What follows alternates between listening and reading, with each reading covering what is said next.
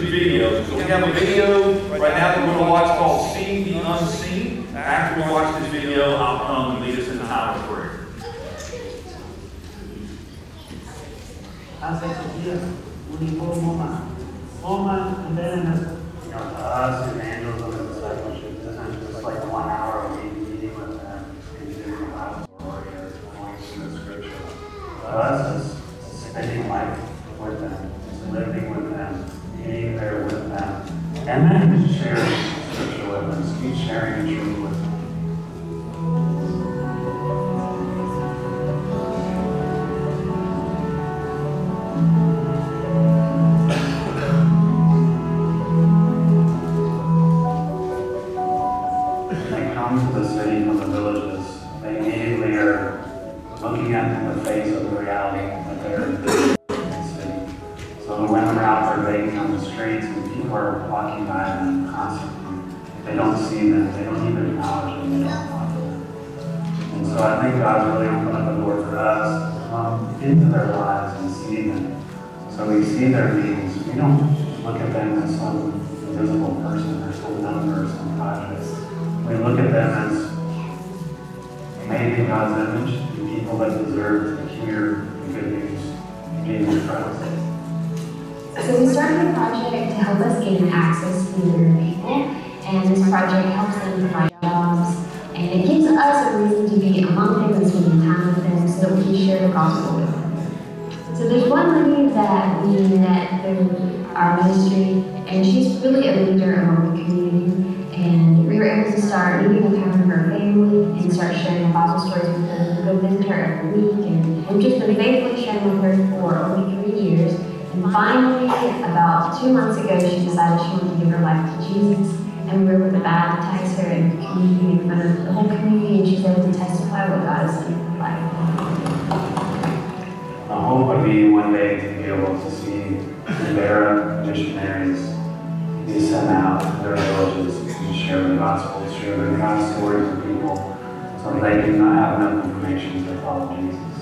We just want to thank you all for giving to the Lottie Moon offering, because without that, we wouldn't be able to do what we do. We're able to focus on our ministry. We don't have to worry about raising support, and we're able to really just dedicate all of our time to sharing the good news with people who never heard.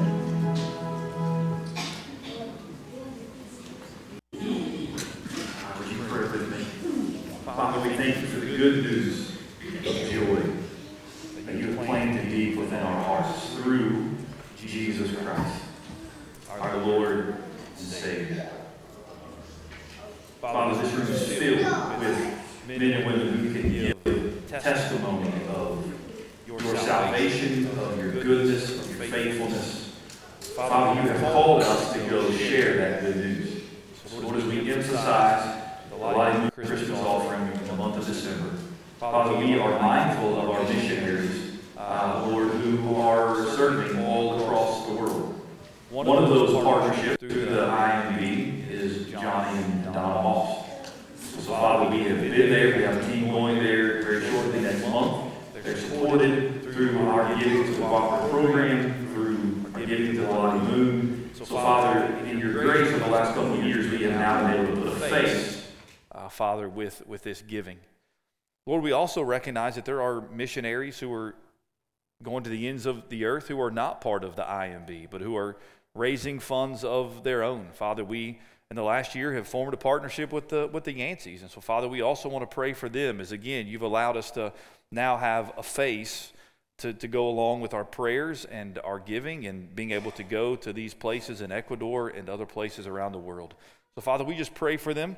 We pray for health this Christmas season. We pray for peace. We pray for joy. And we pray that the gospel would go forth in mighty and powerful ways for your glory and your honor. In Jesus' name we pray. Amen. So last Sunday, I told you that I was hopeful that we would have a wonderful surprise for you. A surprise that I can literally say I have been waiting for all year long. Many of you, most of you in this room, are going to know this couple as soon as I mention their name. But we've had a lot of you who have started visiting within the last year who have never met this incredible, awesome, joy-filled couple because of the battle that they've had to fight this past year. And so once a month we've been doing times of testimony, times of salvation. This is not going to be a testimony of salvation, but a testimony of God's faithfulness. They asked if they could share a few words. So would you please welcome, for the first time in twenty twenty-two in our church, Tim and Janie Potter.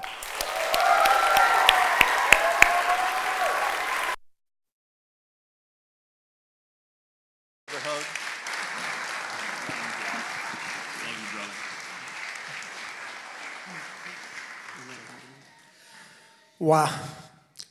Babe, do you realize this is our first time at church this year? Surely you've got to be kidding. I'm not kidding, and All right, I had to we get had that to. obnoxiousness out of the way. Um, and I, I, you know what? I'm I'm not going to say a whole lot. Uh, you're welcome. Um, because I want to save, uh, let Janie say anything that she wants to uh, share. But, uh, you know, I, I first thing I want to say is that, you know, you know, not only do I get to celebrate uh, the greatest gift ever given in in Christ, but, you know, this year I get to celebrate a really great gift of being able to celebrate it with this awesome lady right here.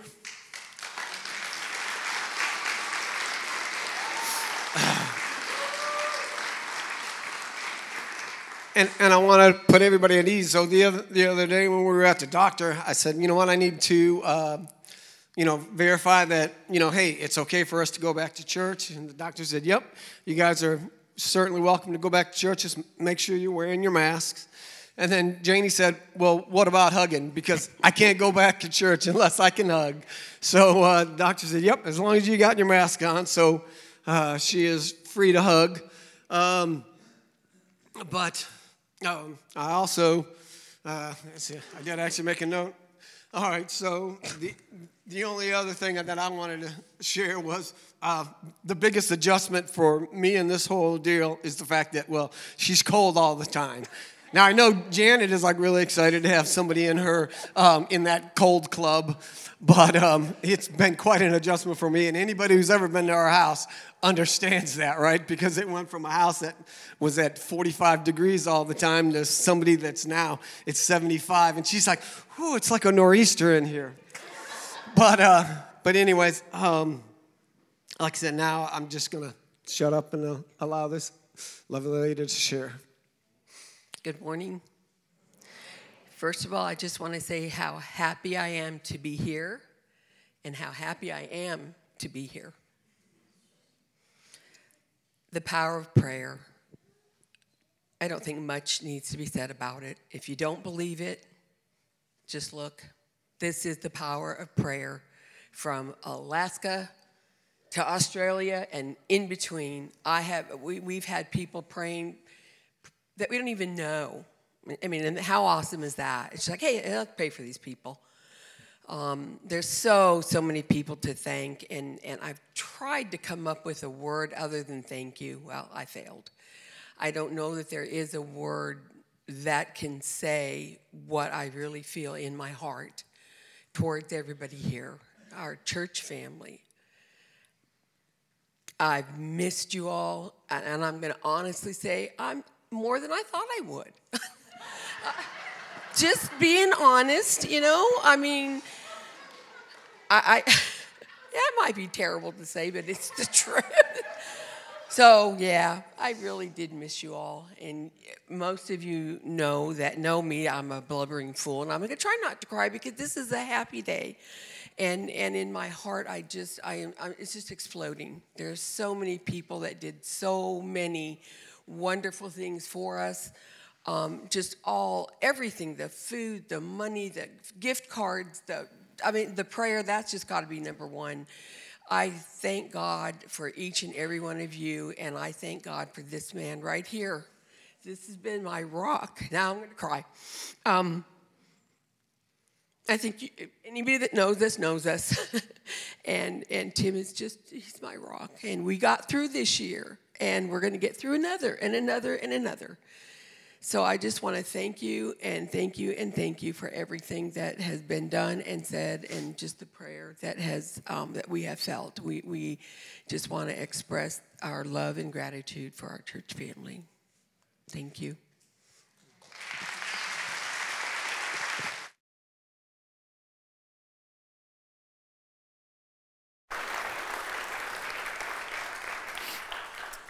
Let's go to the Lord in prayer again. Father, from the beginning of, of the service, the lighting of the joy candle, all the way to the end of the service when we're going to have some fun, giving away some prizes for the ugliest sweater. Father, the theme is joy. A lost world doesn't understand this joy. To a lost world, it's about happiness, which is dependent upon feelings and circumstances. The happiness that is there when you're on the mountaintops, when the marriage is rock solid, when you're healthy, when you've got a job, when your bank account looks good. But joy is not dependent upon circumstances. Joy is something that you give Jesus, and therefore nothing can take away, not even cancer. Father, I know anyone who has been in communications with Tim and Janie know that this year has not been easy. There have been many valleys, many sick days, difficult days. Fathers, we're going to talk about in the sermon, Satan's firing those darts at us. Satan has been attacking. Temptations to doubt, to question the goodness of God. Why would God allow this to happen? The faithfulness of God. Where are you? But God, we have seen over this last year, and you have allowed us by your grace to be a part of that this morning, to see that there is a testimony even in the midst of sickness. So God, we thank you for healing. Thank you, God, for healing. That was of your grace and your mercy and an answer to prayer, and we thank you for that. But Father, we also thank you for a marriage that got even stronger, that is a testimony, God, of to what a marriage should look like when Christ in the middle, the, the covenant that we make with one another in sickness and in health till death do us part. Thank you for allowing that to be on display. Thank you for God, just bringing them back here today. What a joy that has been. And continue to be with them as they continue to heal and recover. And, and Lord, just continue to help things to go as smoothly as they possibly can. Continue to build back her strength and her immune system, Janie's, and just, just be with them every step of the way. Father, as we continue to worship you in song, Lord, may we sing from the depths of our heart, because we have reason to sing this morning, to praise you, because you are a great God and greatly to be praised. In Jesus' name, amen. Would you stand and let's just worship together.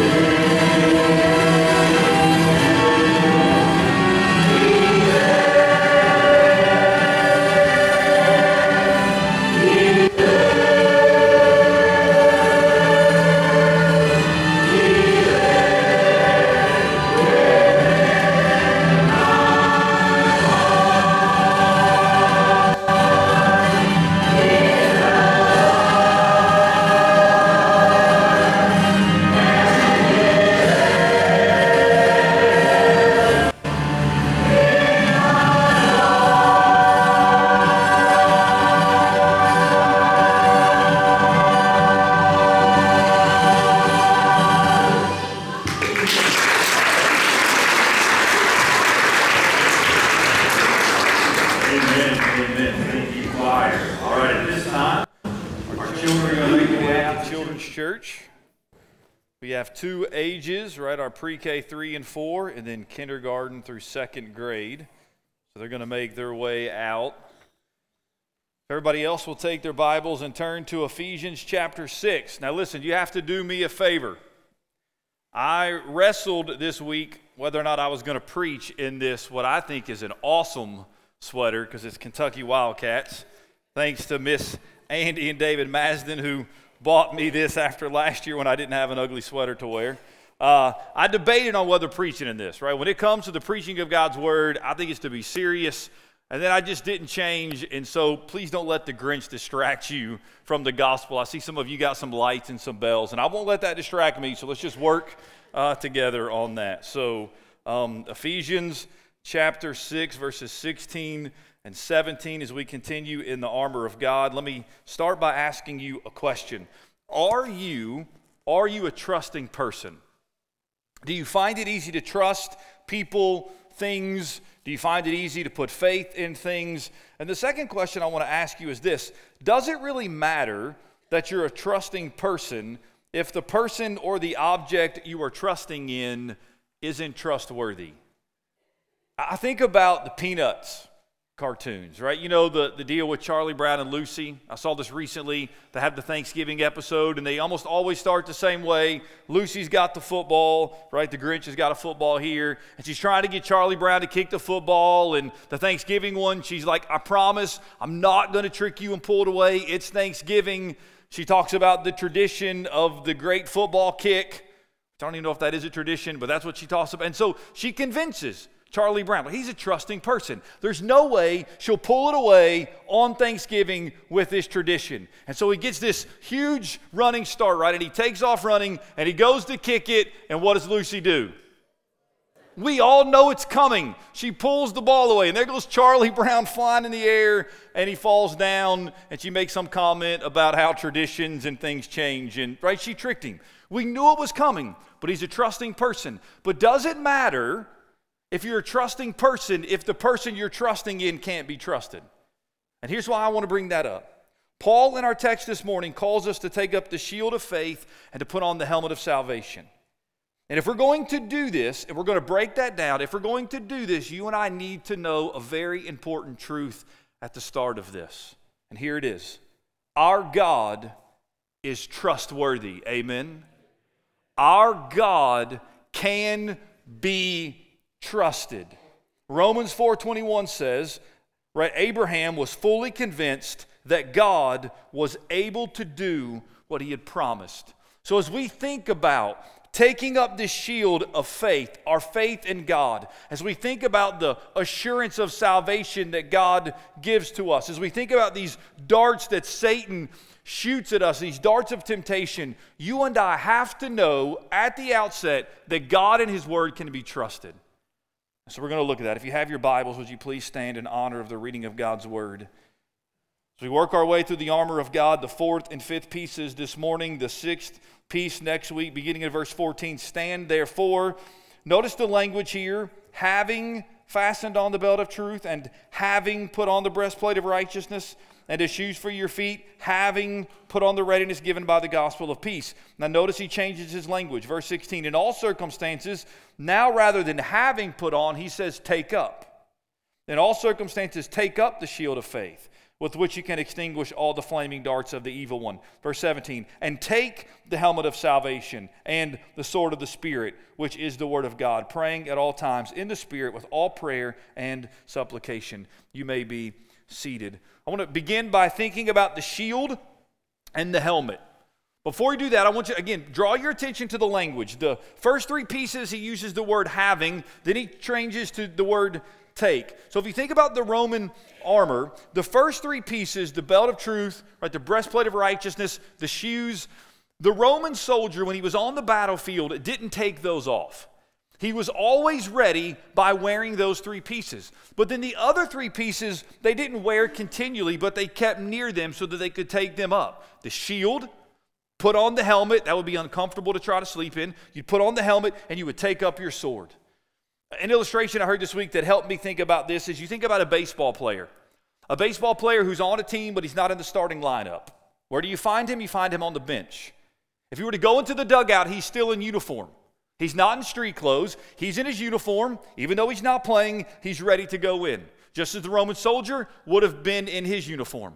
But then when the manager looks at this player and says, hey, you're up to bat, let's go. He's already in the uniform. He walks over. He takes his helmet. He puts it on. He takes up the bat, and he's ready to go hit. So these Roman soldiers, part of their gear was always on, and then at their disposal was always their shield, their helmet, and their sword. And so one of those pieces, and I believe these are graces that God gives to us, is a shield. Now, in the Old Testament, the shield was used as an image of God's protection. Proverbs chapter thirty, verse five says, every word of God proves true. He is a shield to those who take refuge in him. God is our shield.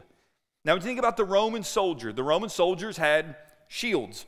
There was a couple different types of shields that they could use. One of them was a small circular shield. It was round. It was small. The other type of shield, the one that Paul is speaking to here, is a larger one called the scutum.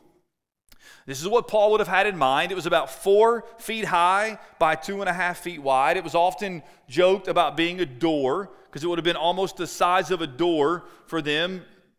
Historians say folks back then were shorter than we are today.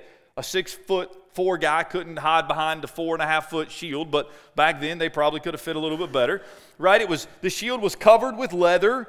The, the, the front row of the soldiers, you've seen this in movies, as they're marching together, they would have these big shields. They would let the shields be touching edge to edge, and they would stand in defense so that when the darts would come, right, those shields would block the darts. As you get closer, as they're throwing objects on you, those shields could be used to protect the soldiers who were coming in behind. So, simple, right? They had a shield that they would take up. They also had a helmet that they would put on. Now, not only does Paul, and I've mentioned this every week, have in mind the Roman soldier, he also has in mind the prophecy of Isaiah. So in Isaiah fifty-nine, verse seventeen, we read these words. He, this is speaking of the Messiah, the warrior, he put on righteousness as a breastplate and a helmet of salvation on his head. So Roman soldiers, right, had helmets. Helmets that were made of bronze or iron. You've seen pictures. They would have cheek pieces that would come down on the side. Now, a helmet's important. Why? Because a helmet protects your head, which is where your brain is located. So whether you are a soldier today, right, wearing a helmet, or right, you're riding your scooter, or you're playing football, or you're riding a motorcycle, right, you wear a helmet because the brain is vital to protect, and it communicates to the rest of your body. And it's the brain, right, that would protect, or you, the, the helmet that would protect the head. So he tells them, take up your shield, put on your helmet. Now, what are the shield and the helmet to represent? Because again, we're not talking here about you walking into church on Sunday with a helmet and a shield, and you're like, I'm ready to go, Pastor.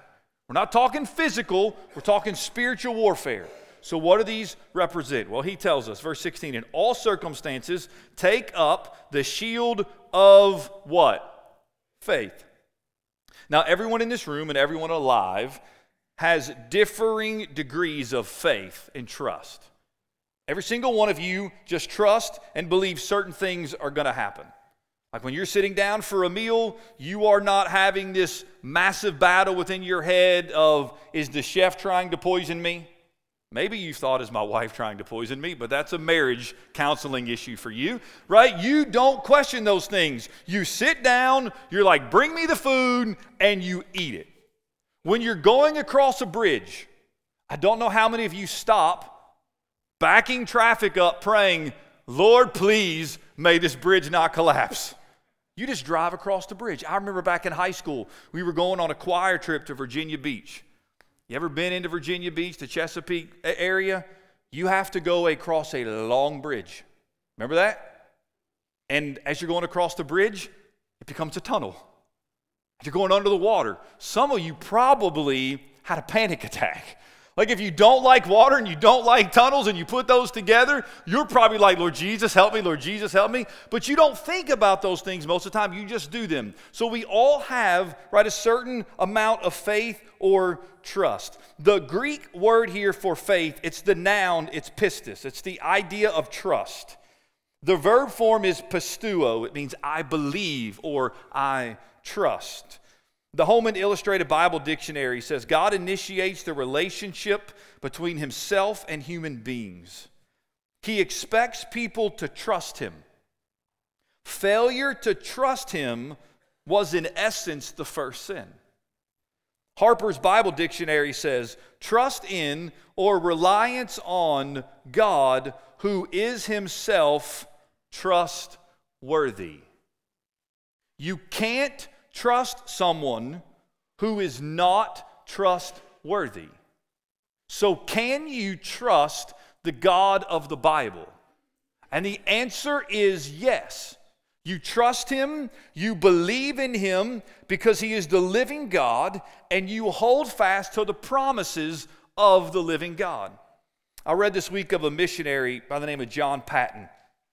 He was translating the Bible for a South Seas island tribe, and in his translating from English into their language, he realized they had no word in their language for trust or faith.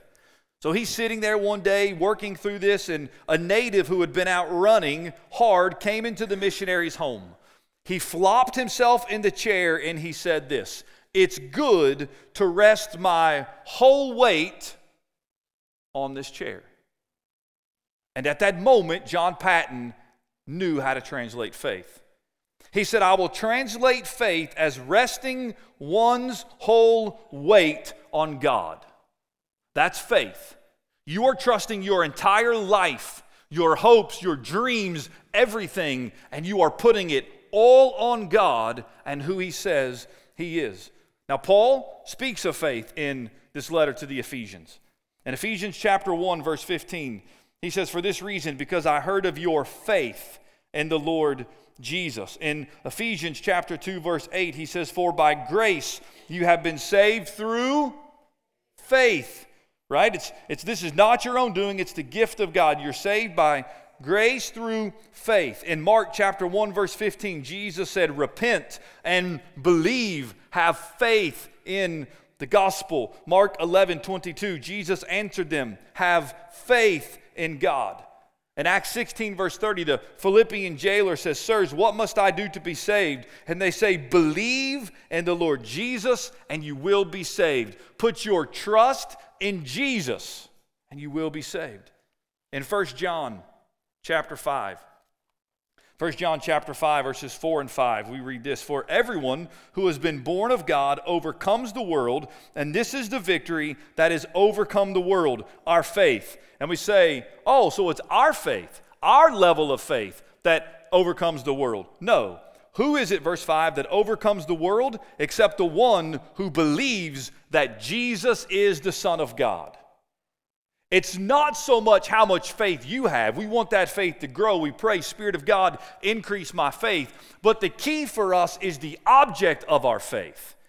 It's in Jesus Christ, the Son of God, the one who saves.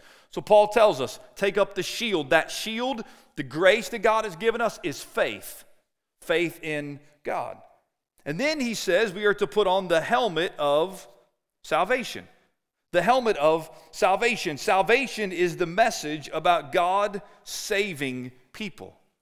John three, verse seventeen says, "For God did not send his Son into, into the world to condemn the world, but in order that the world might be saved through him."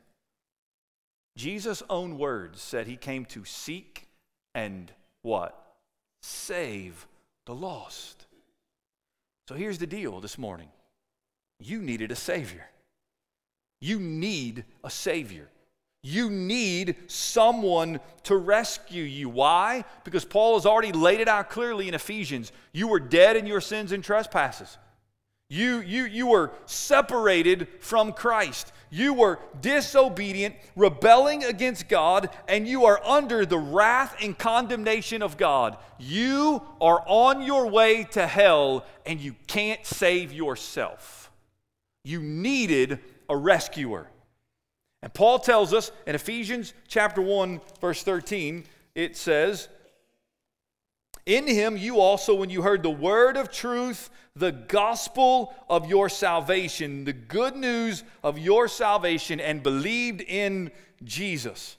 In Luke chapter two, verse eleven, we read, "For unto you is born this day in the city of David a Savior, a Savior who is Christ the Lord."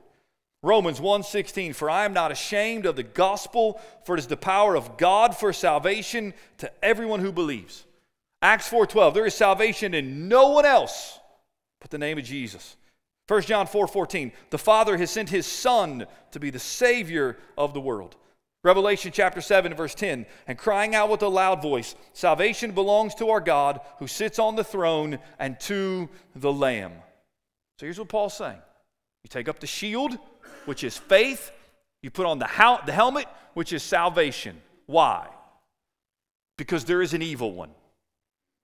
There is an evil one. He says that at the end of verse sixteen. The flaming darts of the evil one. Earlier on, he tells us the schemes of the devil. There is an evil one. And this evil one, Satan, is going to take his fiery darts and he's going to keep hurling them at you. And then he is going to seek to take and repeatedly try to bring blows against your mind and your thoughts. And therefore, you must take up the graces that God has given us. You must take up the armor, the shield of faith, and you must put on the helmet of salvation. Why? Verse sixteen. Take up the shield of faith, and this is how we'll finish our time, with which you can extinguish all the flaming darts of the evil one. Can I draw your attention to two really important words there? The first is extinguish. Not he just stops them, he extinguishes them. The second one is the word all. Not some of the darts or some of the temptations, but all of them that the enemy fires at you can be extinguished if you take up the shield of faith and put on the helmet of salvation. So, right, these arrows would have been dipped in pitch, and they would have been lit. You've seen this in movies, and they would have fired them at the people. And these soldiers would have had these shields, and this leather would be doused in water so that when the flaming arrow hit the leather, it would either bounce off and fall to the ground, or it would extinguish the arrow because of the leather that had been wet. So what is it that helps us overcome these darts of temptation? It is faith in the Lord Jesus, and it is the assurance of salvation that the Lord Jesus gives us. So here's the question for you. Will you doubt, or will you believe what God has said? Because the arrows of temptation are coming even while we speak. Take, for example, the temptation to fear. Satan right now has that arrow ready, and it's coming. And it's the temptation to fear. It is the temptation right now that Satan is working in some of your hearts and your minds, where he is saying, listen, believe me, don't believe God. I mean, really, can you trust God? I mean, you just lost your job. Can you really trust God? I mean, would a good God allow you now going into the Christmas season to wonder how can you pay the bills? My goodness, you just got diagnosed with cancer. Why would a good, sovereign God allow one of His children to go through this? Like, can you really trust God? You begin to think about the future. You begin to think about the condition of America and the world, and you become overwhelmed with fear. And the question is, will you believe? Will you believe, brothers and sisters, that God is who He says He is? Will you believe that God has done what He said He did? And will you believe that God will do what He has promised to do? Those darts are coming. They will take you out unless you take up the shield of faith. That your God is who He says He is. That He's done what He said He's done, and He will do what He has promised to do. But that's not it. Some of you right now, you're not struggling with the temptation to fear. Your struggle's different. It's the temptation to pride. Satan's got that dart, man, it's coming. It's the temptation to pride. This is exactly how Satan got Adam and Eve. He said to Eve, did God really say? And Eve was right. No, God did not really say what you said. She recognized in the moment that Satan had twisted. But then he got her. Because he said, listen, paraphrase, God's really withholding some things from you. God knows that if you eat of this, your eyes will be opened and you'll be like him. Hmm. You mean I can be like God? Okay. And right now, that's the temptation that Satan is hurling at you. You deserve better than what God has given you. You don't deserve to be unhappy in your marriage. You deserve better than that. You deserve that promotion that you didn't get. God kept that from you because he doesn't want you to experience the real joy that you want. You think and following your heart and your dreams, well, if I just could live like this, if the church would just let me be who I want to be, I'll be happy because I know better than God. The question is, will you believe that you are not great and greatly to be praised, but that God is great and greatly to be praised?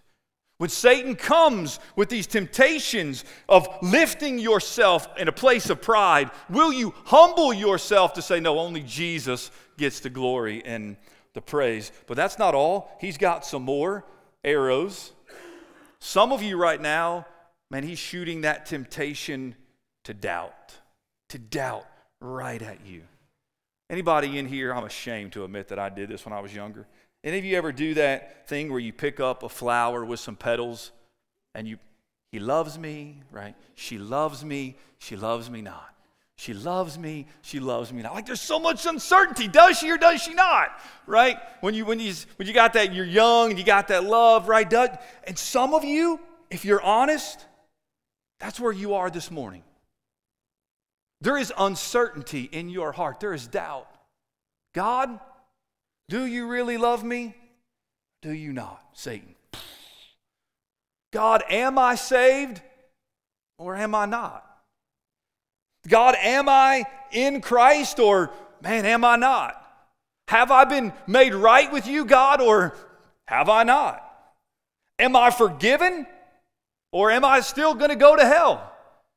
God, am I your son or am I not? Am I your daughter or am I not? And you are overwhelmed with these feelings and these emotions, but hear me. You and I have to start thinking biblically and correctly about salvation. If you get nothing else out of this message, please hear what I'm about to say. It is not what you feel. It's what you know. It is not what you feel. It's what you know. We live in a world that it's all about feelings. Well, I feel this. I want to do this. I, I feel this is the right thing to do. It's not about your feelings. It's about what you know. R C Sproul writes, although Satan cannot kill the soul, he can wound the mind. And he's firing these darts at you right now as I speak. And the scripture says you are to take every thought captive for Christ. Brothers and sisters, if you know the Word of God, and there's been a moment in your life where you have repented and believed, then the Bible says you are saved. Now, if you are not walking in repentance and there is no fruit whatsoever, then I would say you need to look into your life. But for many of us, the problem is we've given our life to Jesus, we've repented, but we look at ourselves and we think, well, I'm not living the way that I need to live. There's all kinds of things in me that shouldn't be there. And we begin to question and doubt God's ability to save. So here's the good news. Here's the helmet of salvation. It's the assurance of salvation. It is where you can say, based upon the scriptures and my faith in Jesus, I have been saved from the penalty of sin. that the penalty, death in hell for my sin, has been paid for in Jesus Christ. I know that because I know what the Word says. But then to be able to say, I am presently being saved from the power of sin. Brothers and sisters, you are still going to struggle with sin. You are in the flesh. Satan is always tempting you. But can you say, listen, Satan, you can't bring these tactics with me because I know whom I believed in and am persuaded, right, that he's able to keep me. I know he has given me victory, so you can take your temptations and you can go back to hell with them because I've got victory in Jesus. You have no power here in my present life. But then to be able to say, I know that I will one day be saved from the presence of sin. Brother, sister, do you know that? Like, can you say confidently, look, when Jesus comes, when I take that final breath, I know where I'm going because I know whom I have believed in. To be convinced of that, Charles Hodge says, that which adorns and protects the Christian, which enables him to hold up his head with confidence and joy, is the fact that he is saved. And you know that. And not because of you, but because you have believed in Jesus and you know he's trustworthy. And then one last temptation, and maybe some of you are here, it is the temptation to guilt. It is the temptation that Satan hurls at us that leads us to despair and discouragement.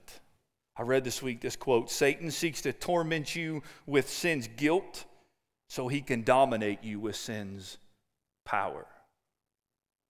Some of you right now, man, you're, you're looking inwardly, and this is exactly what Satan wants you to do. He wants you to look inwardly because when you look inwardly, you know what you see? Your sin, your shortcomings, and your failures. Satan right now is saying to some of you men, what's wrong with you? What kind of father are you? Always failing, always coming up short. What kind of husband are you? Like, if you're a believer in Christ, would you really talk to your wife this way? And he does the same thing to you ladies. What kind of mom are you? At night, man, you're just weeping because you messed up again. You feel that you can never measure up. Never, never is your husband satisfied. And what he wants you to do is he wants you to stay in this place of guilt and shame and self-pity and I'm worthless and I can never get it right, because when he takes you there, he still got you captive. And that's exactly what he's doing. He's wanting you to stay in a place of guilt and shame. He wants you looking in. Listen to this quote I read this week. The true safeguard in the evil day lies ever not in introspection, but in that look wholly outward, Godward, which is the essence of faith. Brothers and sisters, hear me. There is to be a certain element of guilt. When you sin against God, that's the Spirit convicting you. This is sin. You repent of it. But Jesus does not want you walking in a place of despair and failure where you're always looking inward and you're always beating yourself up. Because as long as you keep looking inside, you're always going to walk in a defeated position. You are not to look inward. You are to look upward. You look to God and you trust in His promises. We're going to sing a song in just a minute. It's called Before the Throne of God Above, and we're singing it for a reason, because I think it speaks to this very issue. But the second verse says this, when Satan tempts me to despair and tells me of the guilt within, upward I look and see Him there who made an end to all my sin. Well, Jesus knows. He knows Satan is coming. He knows right now those fiery darts are on the way, that he's throwing things at your mind and taking your thoughts. And so what does God in His grace do? He says, take up the shield of faith. Put on the helmet of salvation. Right now and every day, brothers and sisters, you must trust in all that Christ has accomplished for you. Every day you trust. And Jesus, this is what you have accomplished for me. It is not what you feel. It's what you know. So let me end this way. If you are a follower of Jesus Christ, there has been a moment in your life where you put your faith and all of your weight and you rested it upon Jesus. I don't care what Satan is saying to you right now. I want you to hear who you are. And I want you to walk and live in that power. So who are you? Here's what I know, according to the, God, the Word of God. In Christ, you are alive. You are alive to Christ and to the things of God. In Christ, you are redeemed. You have been saved from the power of sin, the penalty of sin, and one day from the presence of sin. In Jesus, you are forgiven. But pastor, you don't know what I've done. No, I don't know what you've done. But I know what Jesus did upon the cross. And he said he paid it all. He paid it all. So trust in that. Brother, sister, you are forgiven. Walk in that forgiveness. Here's what else I know. You have been reconciled to God the Father. You are no longer alienated and separated. You are one. You have that communion and that fellowship with God available to you through the Holy Spirit who indwells you. Indwells every single one of you, because the Bible says at the moment of salvation you are sealed with the Spirit. He comes. He's in you. He's there. All the power that you could ever need is there, because Paul says you've been sealed with the Spirit. It's there for you. But let me tell you something else. You have been raised, and you are already seated with Christ. So if you, according to Ephesians, are already raised and seated with Christ, you tell me, what can Satan's fiery darts do to you there? Nothing.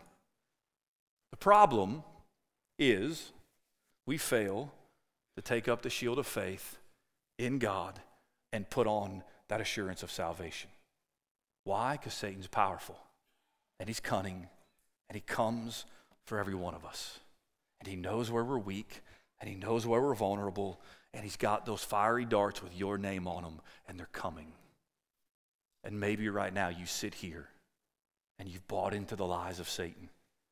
You've given in to the temptations that he has offered you. But there's good news. At the foot of the cross, Jesus Christ's blood has covered you. There is forgiveness, there is healing, and there is deliverance.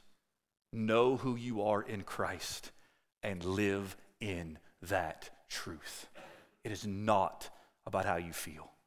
It's about what you know. Do you know Jesus? Do you know Jesus? Would you close your eyes and bow your head?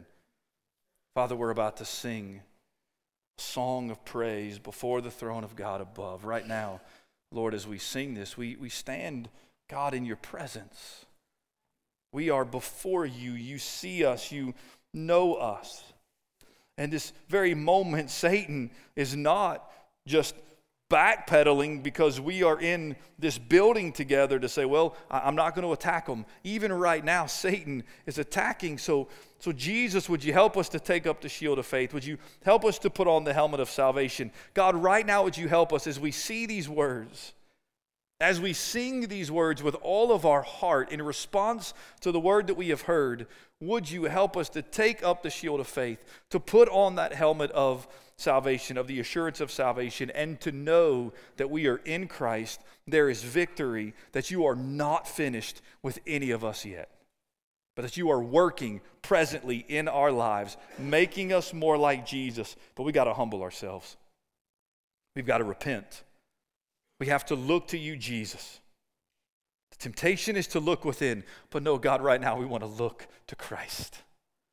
We want to look to Jesus, who purchased our salvation, who right now is at the right hand of God interceding on our behalf, and we know is coming back.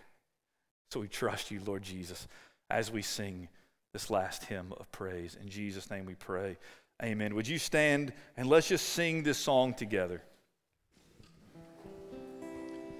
For the throne of God above, I was strong and perfectly, a great high priest whose name is love, whoever lives and lives for me. My name is great and all his head.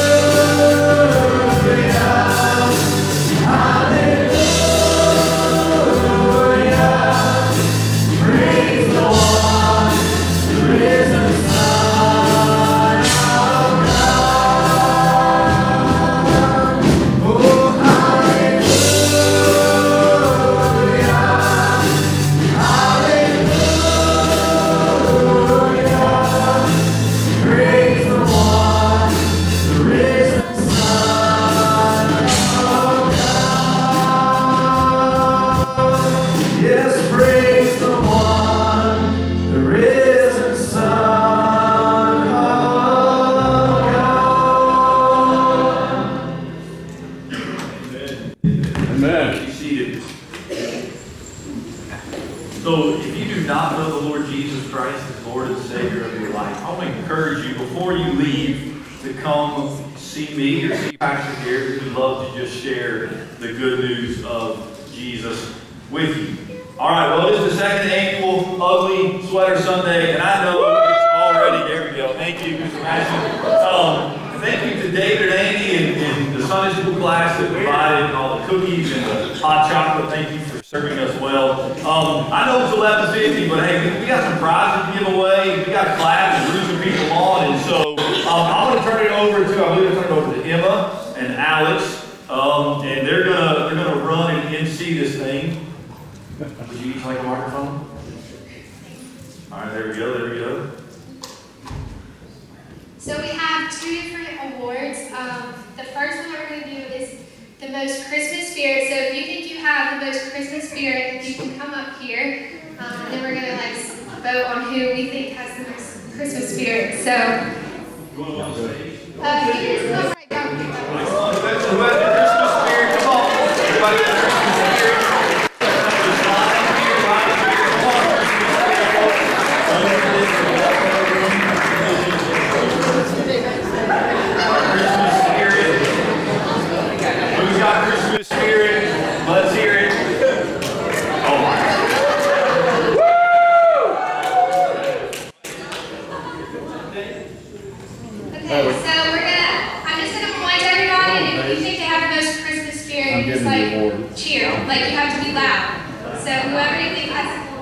let's go on the other end. We, we, we have more people, so we'll start on this end. Alright.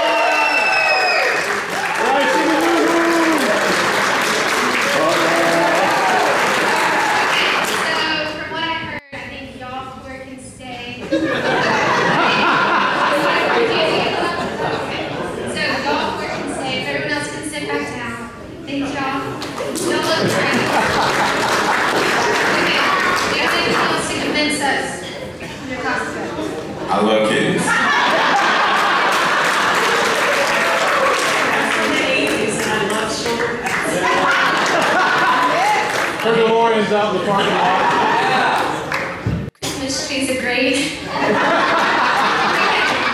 Right. Y'all can cheer for him.